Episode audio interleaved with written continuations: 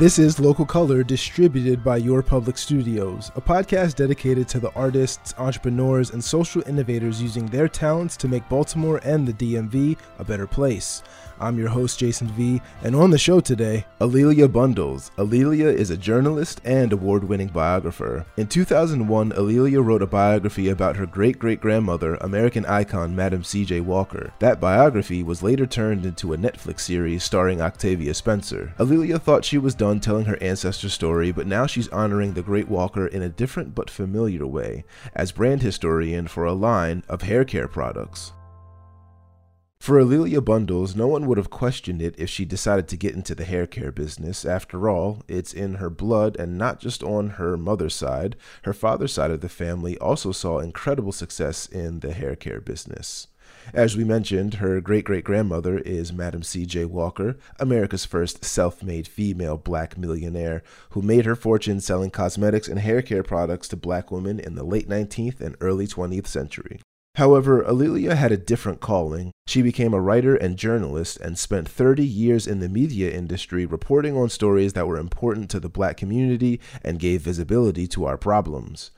As she rose through the ranks and became a media executive, and even during her school years, A'Lelia rarely mentioned she was essentially black royalty. She wanted to establish her own legacy, not one given to her because of her name. A'Lelia's story starts in the Midwest. Indianapolis to be exact. It's where she was raised. I asked if her parents demanded she follow in their footsteps, or were they okay with her following her own path? You know, I am really fortunate that my parents wanted me to do my own thing. Um, and the most important thing was being a good student. Uh, and what I did, what I did was to model myself in some ways without actually knowing it uh, after them as leaders in the community. That was really what was most important. And we really did not sit around the dinner table talking about Madam C.J. Walker. I, I sort of saw my parents in action. I would go with my mom to her office from time to time and see her in, you know, being a boss, but being a boss who really had a really positive relationship with the other people, whether it was the ladies in the factory or the elevator operator or the secretaries in the office. So that was what I saw being modeled. I saw my dad um, being a leader in the community and you know that was what was really important and i my passion while my parents were business executives my passion was writing and i worked for the school newspaper in junior high school and really followed that i learned later that my dad had been one of the first Black graduates uh, at Indiana University School of Journalism, but there had not been doors open for him uh, in the late 40s and early 50s. And so he did not become a journalist. He did for a little while, he did some stringing for Jet and the Pittsburgh Courier, but without knowing it, I was in some ways, you know, following a path that he had really pioneered. Mm, okay. Um, so I, t- I take it then when you realized that you kind of had that journalistic bug and integrity inside you, when you approached your parents and told them, Hey, I don't want to be a business executive, I want to be a journalist, were they pretty receptive to that? Or did they still say, like, Hey, A'Lelia, maybe it would be best if you just continue the family tradition because it's it's been a proven successful track? They never said it to me. They never said you should follow in, in our footsteps. That that was just never a conversation. I was just um, so bitten by the writing bug that i that's what i was doing. I mean on summer vacations we often went to hair shows with my dad uh, and sometimes as a little girl i was a model in those hair shows but there was never anybody trying to push me in that direction. I mean, I worked in my dad's office and I filed the uh, order forms from beauty supply places during the summers. So I was familiar with it. When we went on vacation, we always had dinner with like the Black owned beauty supply family. But there was never any pressure for me to um, to be in the business. I was familiar with it, but they they really wanted to encourage me to do my thing, to do to follow my passion, and to be a good student and to be good at what I did. That was really the most important message from them. Was there ever the concept or idea of of black excellence when you were growing up or is that something more of like a recent invention oh no it was very much a part of my childhood and of my upbringing. My, you know, my parents were born in the late 1920s. They were children of the Depression. And while my mother's family was more prosperous than my dad's family, they both had a strong work ethic and a you know b- great belief in education. Uh, my mother's father and grandparents, um, actually my mother's parents and grandparents on her father's side had all gone to college. Um, and they were, you know, they my great grandfather had been valedictorian of his class at Lincoln University in the 1880s. So hmm. that was very much a part of who my family was. So the idea of, of excellence was very much surrounding me. And then I would see my mother's friends. Um, she was in a social club and they were all working mothers many school teachers, um, but they also knew how to have a good time. My dad's friends from Indiana University, they, you know, were for the most part men who had been in World War II or the Korean War. They were integrating Indiana University. They always believed that they were supposed to be very good, and they had to, as we know, be twice as good. So that was that was very much a part of my my upbringing. You know, of course, in, in one's extended family and in one's extended community, there are always folks who are struggling. And so that was also part of what I saw. It wasn't a, you know, an elitism in the way that you don't think you think that you're better than others, but that you, you know, really do see it's important for you to be good and it's important for you to give back. Yeah, based off what you were saying earlier about how you saw how the business owners in your family treated the employees. Uh, as you said, it, it, it, they weren't really trying to raise you or, or train you to be a, a boss per se. It sounded more like they wanted you to see what a good leader looks like and how when you are good to people that do for you, they will in turn be good to you and, and do for you in return. Yeah, um, I, very much so. So the final question that I have and I know that I didn't I didn't write these down, but uh, just you okay. speaking of it reminded me uh, a few years ago I had bought my mom a book, um, and it was about a the upper echelon of of like the black population called Negroland. Are you familiar with that? Yes, absolutely. So, would you say that your family was a part of that cohort, or was that something that was a little bit more removed? I am very familiar with Negroland. And interestingly, the uh, author is writing about Chicago yeah. in the early 1950s, uh, Margo Jefferson. And she's a year or two older than I am. And we actually lived in that same neighborhood when I was born in Chicago in 1952. So some of the people she mentions and the neighborhood that she mentions um, was part of the neighborhood where I was born, and some of and some of the experiences that she had um, mirrored some of my experiences, and at the same time, it was really different. Uh, in Chicago, in the Hyde Park area, and she went to the lab school at uh, University of Chicago. That was a particular kind of Black middle class experience in a large city. I grew up in Indianapolis, uh, in a suburb that was Black and that was right outside of the city. But I went to predominantly white schools. My elementary, when I started my elementary school, there were 12 black kids in the whole school. We, the neighborhood where we lived was all black, all new houses.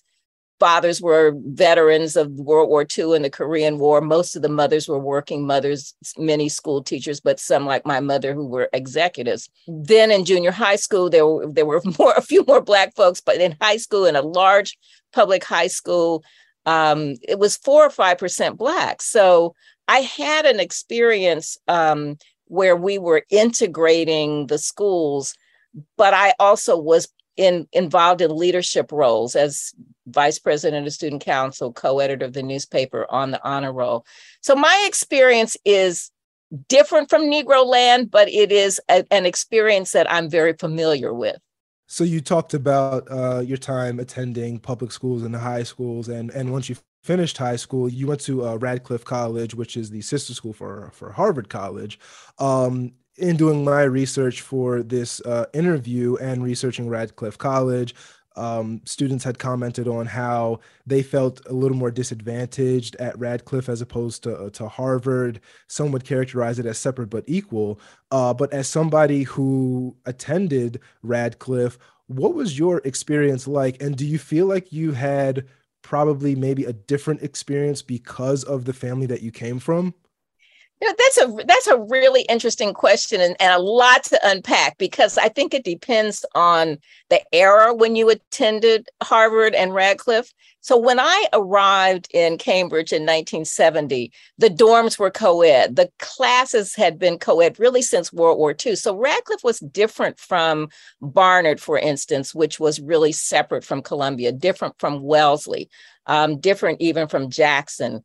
Um, so it, so my experience was very much a co-ed experience. And you know the interesting thing is that now harvard and radcliffe are entirely merged. Then it was sort of a merger non-merger because radcliffe still had its own endowment. But all of the classes were were together. The dorms were um, co-ed at that point. And really the truth is it was harder to get in as a woman than it was as a man because the ratio was four men to every one woman. So there were like mm. only 300 women in my class, about 30 or so of us were Black. And I would say that what was more characteristic of my era is that we were the first, you know, sort of significant cohort of African American students. We were the second class admitted after the assassination of Martin Luther King. So where there had been about a dozen, you know, black girls in my class the year before, there were 30 some of us uh, by that point, by the time I got there. So it was really, and you know, there at that point there was a, a critical mass of black students in the Boston area. So it was kind of a really interesting time to be there. And I didn't feel I didn't feel any kind of separateness or diminishment um, because of my uh, gender. I will say that. How, how, how would you rate like your overall experience attending um, Radcliffe? I know that with uh, some black people, like honestly me, um, I went to a PWI, and there are times where I wished I had went to an HBCU. So I, I won like I, I would put the same question to you. Do you feel like you should have went to a different school, or did you enjoy Radcliffe? Well, so it's and you know, it all of these things have you know the pluses and the minuses. I would say that my freshman year, my friends at Howard and Spelman were having a much better time than I was. and I said to my father that I thought I should transfer, and he was not hearing that. Um, and so I, you know, I still did want to transfer, but I I when I found something that I loved doing, and that was working at the radio station. So I worked at the at WHRB. I worked in the jazz department, and then I became director of jazz, and I was able to go to jazz clubs for free, and I was able to do programs with music that I loved. You know, then I found my um, niche and I really have made some wonderful lifelong friends. Ultimately, it was a very good experience. I remained involved in alumni activities. I'm secretary of my class. Um, I was president of the Radcliffe College Alumni Association. And I found those that community there that was um, coalescing. My one of my college roommates started the Kuumba Singers, the gospel choir that is now one of the premier choirs at Harvard. So, you know, I think that it is it's possible to carve out a, a zone of comfort at PWIs, but I also truly understand the wonderful things that happen uh, at HBCUs. I mean, my mom is was a Howard grad, and I see my friends who younger friends who went to Spelman uh, and Howard and who are doing fabulous things. So I, you know, I just think it was a it was rough for me that first year, but once I found something that I was passionate about and where I felt comfortable, it became a positive experience and ultimately has been a lifelong positive experience. So after Radcliffe, um, after you graduated, uh, I, I do believe you worked for a little bit, and then you ended up in. I'm sorry, my cat is bothering me. Uh, no worries.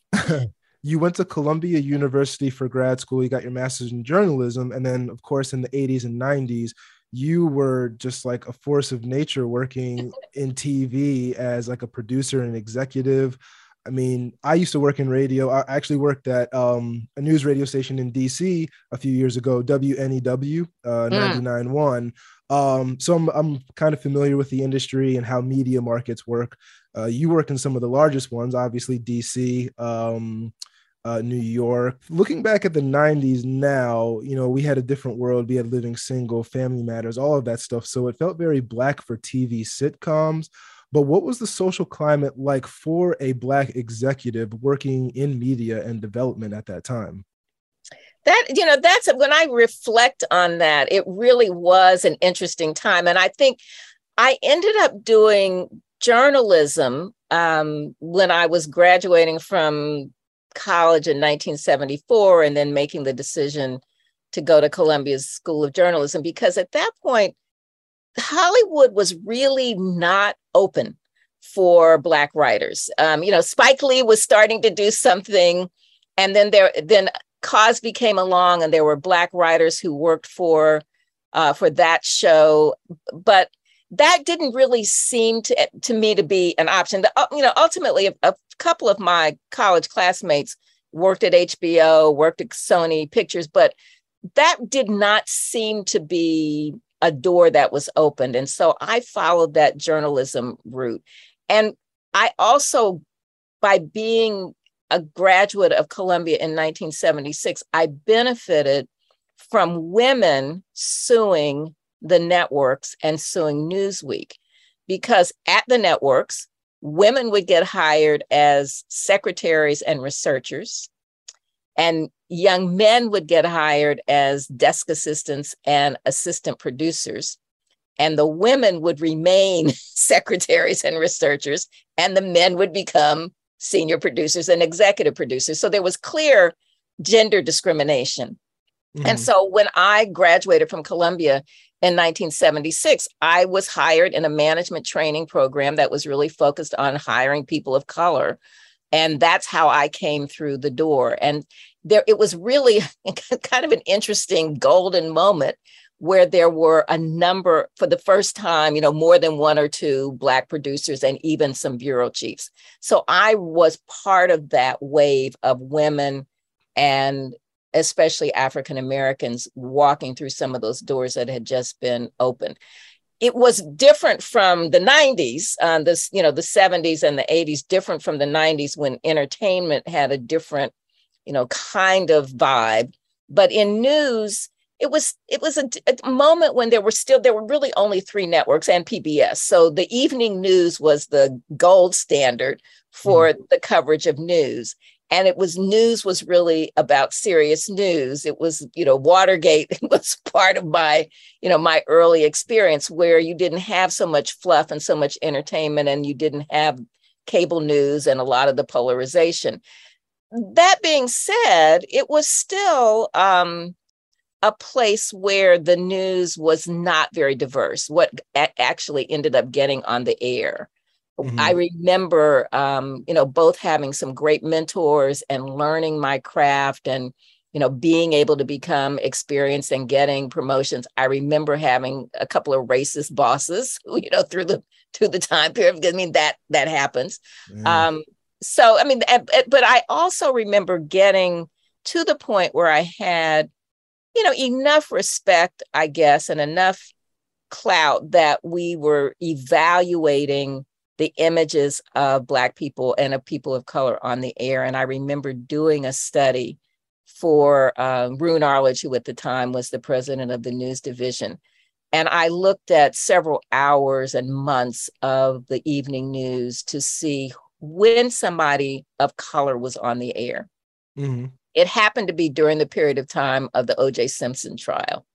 Ooh. So black people you know people of color were not being put on the sunday shows as experts um, if there was a, a flood or a hurricane the people who were interviewed were almost always white even if you were in an area where there were people of color And I remember in my final report, I get they gave the number of times somebody black, somebody Latino, and somebody Asian appeared on the evening news.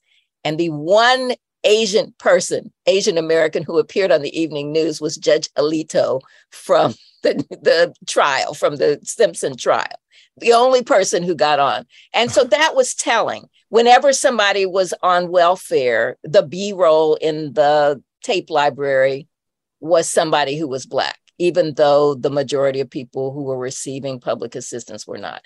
So it, that was an interesting time to try to speak up uh, and try to, you know, right some wrongs. We'll be right back after a quick break, and when we return, I continue my conversation with Emmy Award winning journalist and biographer A'Lelia Bundles. I'm Jason V. This is Local Color. Stay with us.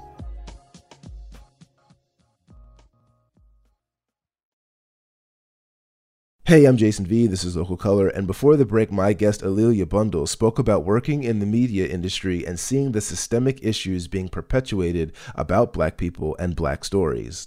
As we continue our conversation, A'Lelia talks about the rest of her media career and how the secret of her lineage eventually set her free.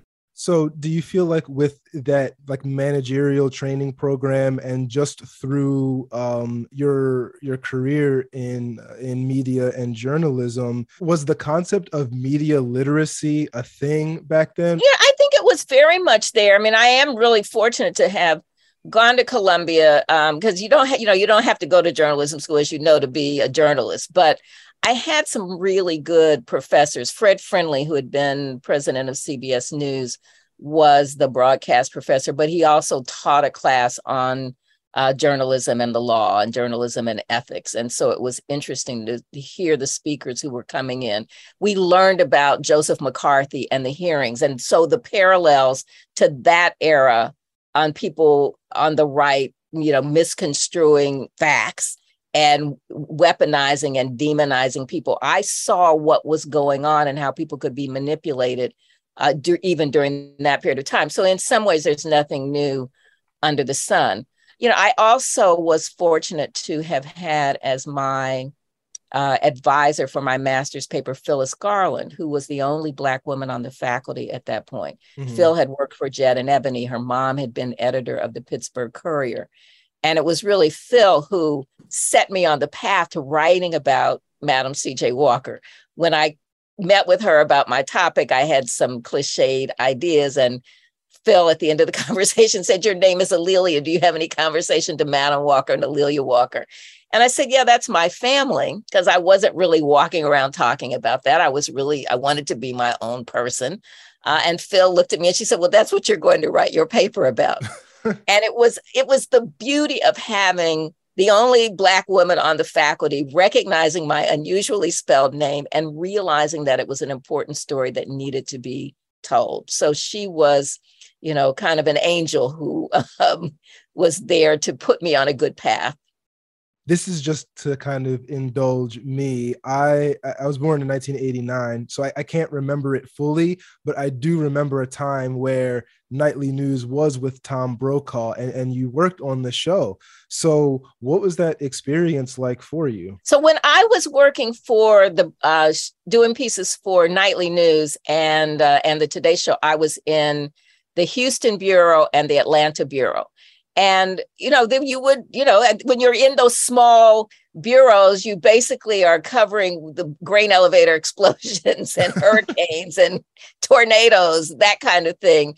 Uh, and you get, you know, 90 seconds on the evening news. And as the producer, I would work with the camera crew and with the correspondent, and we scramble and under deadline and you know file the story. And at that point it was through telephone lines. It wasn't now it's you know you do it on the phone um, on a literally on a handheld phone mm-hmm. but it was exhilarating it was exciting to be a part of that to you know have those high standards one of the two of the biggest stories that i covered i covered the child murders in atlanta i was the lead producer for nbc on that and then i covered jesse jackson's campaign in 1984 and that was exciting to be a part of that that political coverage to travel all over the place with with Jesse Jackson to watch the crowds and then to go to the convention in San Francisco that summer. Man, that must have been yeah an amazing experience. It was. Um, it was nobody can debate or deny the career that you've had. Uh, you know,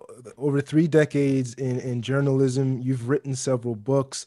You are a multi hyphenate in every sense of the word biographer, brand historian, uh, like I said, journalist, executive. You sit on boards, you have prestigious positions. I mean, you are Yes, Black excellence personified. And um, now, as brand historian, you are collaborating with Sundial Brands to release uh, a new product line, the Madam product line, which is inspired by your great great grandmother, Madam C.J. Walker. Um, can you tell me about the products that are included in this line, and, and what what are some of your favorite products? Sure. Well, you know, and I, let me just do some context um, in this sense the last thing that I thought I would be doing um, is telling Madam Walker's story every day and being in the hair care business because I started telling this, you know, writing. That was journalism was my interest. But because of Phyllis Garland and because of the importance and inspiration of this story, it is it is if I have been brought full circle. It is as if all of those things that I was learning as a journalist, as a producer, and as an executive were in some ways preparing me at this stage in my life to be able to tell Madam Walker's story and to be able to introduce Madam by Madam CJ Walker. It's just kind of stunning to me that this is where I am.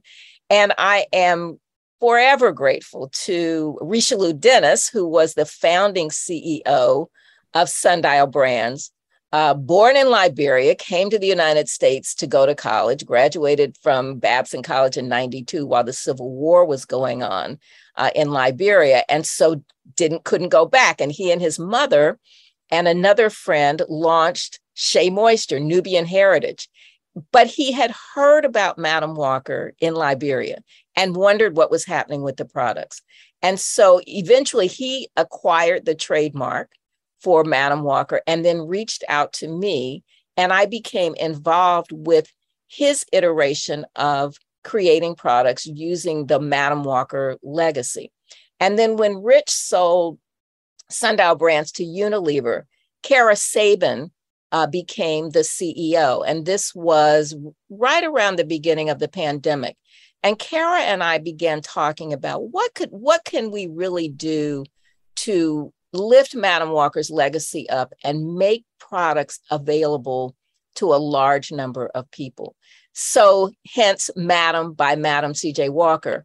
And I was, I'm again grateful to Cara and to the team at Sundial for involving me every step of the way. We talked about what, you know, what was Madam Walker's real purpose? What was her real motivation? And her original motivation with her wonderful hair grower and her Madam Walker shampoo was creating healthy scalps. Once you had a healthy scalp, your hair could grow, and then you wanted some styling versatility. So during a um, the early 1900s, most Americans didn't have indoor plumbing, didn't have electricity, so hygiene mm-hmm. was very different. People had a lot of scalp infections, they were going bald. So Madam Walker's wonderful hair grower was to address that. So we wanted to take those um, that DNA from the original line, Healthy Scalps, Healthy Hair, Styling Versatility, and turn it into what we now call the Scalp to Strand system. So, some of my favorite products, you know, I'm just going to show you this Revive and Reset shampoo. And, you know, everything is under $10 because we wanted it to be accessible to whoever could you know afford the products and you can buy the whole line because there are 11 products another one of my favorites is wonderful hair and scalp balm to oil and one of the reasons i particularly love this and you can see i mean you won't see this on the radio but when you can see it has a kind of a thick consistency Right. And it is reminiscent of Madam Walker's original wonderful hair grower. Now, the difference is with 100 years of research and development in science and technology, the ingredients are slightly are different. Um, they're healthier in a way, but even though what Madam Walker did was revolutionary. But mm-hmm. what I love is that it's a nice soft ointment. And if your hair is feeling a little frizzy, and you need a little something on those ends. You just rub it in, and it, it allows you to, you know, be able to comb through your hair. And I, I it's also important for me that we have braid spray, we have scalp serum, we have split end serum, we have conditioners. So, all of those things, no matter what your hair texture is, because we do have that spectrum of hair texture in yes, our community, yes. there's something that should work for you. Based off of your answer, you, you kind of uh, uh, hinted at what my next question was going to be was how much of the the brand's history was referenced in creating not only the products and the ingredients but the messaging and the brand identity. Um, if, if there's other things that you would like to touch on please feel free but it sounds like again you being involved in the process as the brand historian you made sure that um, it was done correctly Oh, absolutely. I mean, I really did. I really was involved from the early meetings with just concept, what things would be important to revive from the early era to looking at the brainstorming that was going on with an incredible creative team on getting at the you know origins and what madam walker thought was important the uh, messaging, the packaging, the these sort of tur- uh, turquoise and lavender and purple colors. Those were some of Madam Walker's favorite colors, so we made sure that was incorporated. Even her signature appears on the packaging, so it was very much about trying to um, you know pay tribute to her legacy while also being inspiring and giving people the benefit of this centuries worth of research and development. Why did you decide to collaborate with Walmart in terms of distribution over other uh, drugstores? So, Walmart actually um, approached Cara. And Angel Beasley is a sister who is an executive at Walmart and who very much wanted to do something uh, in that space. I mean, she deals with a lot of the textured hair products. And we know that Madam is a very strong, um, you know, brand. The, the name still resonates with people. And so the decision was to go with Walmart and to go with a place where many people shop. There, it's in 3,000 stores. We knew there would be uh, wide distribution and also that we could have a price point that would be affordable. What does the future of hair care look like for uh, Black women? Well, Jason, I have been um, in my 70 years. I have seen the whole thing, you know, from press and curl to perms to afros to people going back to press and curl to people doing extensions and lace front wigs and locks and twists and all of this. So what I see now is a real versatility and um I I am personally um comfortable with my natural hair. I don't really like to have chemicals and I'm not putting anything in my hair and I am happy to have my gray. So that's who I am. But I also do love seeing a younger generation just being you know free with their styles and feeling one day like they wanted they may want to have it straight one day they may want to have it blue the next day they may want to twist it the next day. And just sort of seeing it as an accessory. Um, again i'm always going to be a natural girl that's just what i love. But i love the fact that people are happy to experiment. I do what's easy because I don't really like to have to think about it too much. But I just, you know, kind of admire all of the styles that people have. So I think the future is what we would love the future to be is that people use Madam by Madam CJ Walker, but whatever they use, that they focus on the health of their hair, uh, the scalp treatments, and taking care of their hair so that their hair is in good shape so that when they want to have some styling they're they're able to you know start with a strong base let's say somebody hears this interview when it comes out and they say oh i want to go out to walmart and, and buy some madam by uh, madam cj walker products. Are they available for purchase now? Oh absolutely. The the, the products launched in late january and they are in 3000 walmart star- stores so you can go in those stores And you also can order them online at walmart.com. So they are absolutely available. And you can, you know, if you you can go online and do madam by mcjw.com and see a website that will describe the products and and on Instagram and TikTok there are lots of uh, demonstrations with people showing you how they're using the different products what's up next for you? Like you have done so much in your life and in your career. I feel like like me sitting in this position i'm like man i, I wish I, I, I could aspire to be like a quarter uh, uh, uh of, of of what you have done. So um yeah what what, what you got cooking? So jason you know what? I have i am really glad I, i'm really glad that i've had so many opportunities to do a lot of different things. I, I really am grateful for my 30 year career in network television news. I've been gone from that for a decade and a half, and I've really used this last decade and a half serving on nonprofit boards. But all of the things that I'm doing are things that I really love um, you know, whether it's the March on Washington Film Festival or whether it's being lecturing at Indiana University and, you know, just doing things in the community that I hope are, that I'm able to use some of the gifts that I have, that I'm able to give back and to share and to help the next generation.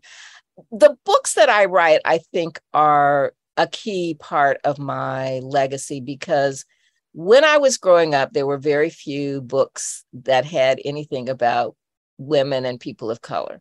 Mm-hmm. And so I write the books that I write because I want future generations to have this information, especially now at a time when so many people are trying to once again erase and obliterate our history. So that's really important to me. And being the brand historian for Madam by MCJW is yet another way for me to tell that story. Everybody who's a woman and and men too, but you know everybody who has hair has to use some kind of product. And so having Madam by MCJW means that every time somebody opens that jar, there's a story there. And I want to be able to make sure that I'm helping people tell that story and helping inspire people. A'Lelia, thank you so much for this opportunity. I really enjoyed the interview, and, and I hope that you also had a good time as well. Oh, absolutely. I really appreciated it. Um, I'm, I'm looking forward to hearing it and then seeing, you know, what happens, what your audience thinks. I listened to a few of your podcasts, and I really love that you're trying to um, connect people to entrepreneurship and make them aware of it. You know, generational wealth. All of those things are just so important for our community. So, you know, thank you very much for being interested. That was multi hyphenate extraordinaire A'Lelia Bundles. Check out Madam by MCJW.com to learn more about the hair care line inspired by her great great grandmother. And follow A'Lelia on Instagram at A'Lelia Bundles. Thanks for listening to today's episode of Local Color. The podcast is hosted and produced by me, Jason V, and distributed by Your Public Studios. New episodes of Local Color drop the second and fourth Wednesday of each month. Subscribe wherever you get your podcasts and be sure to rate five stars and leave a review. Learn more about Local Color at WYPR.org.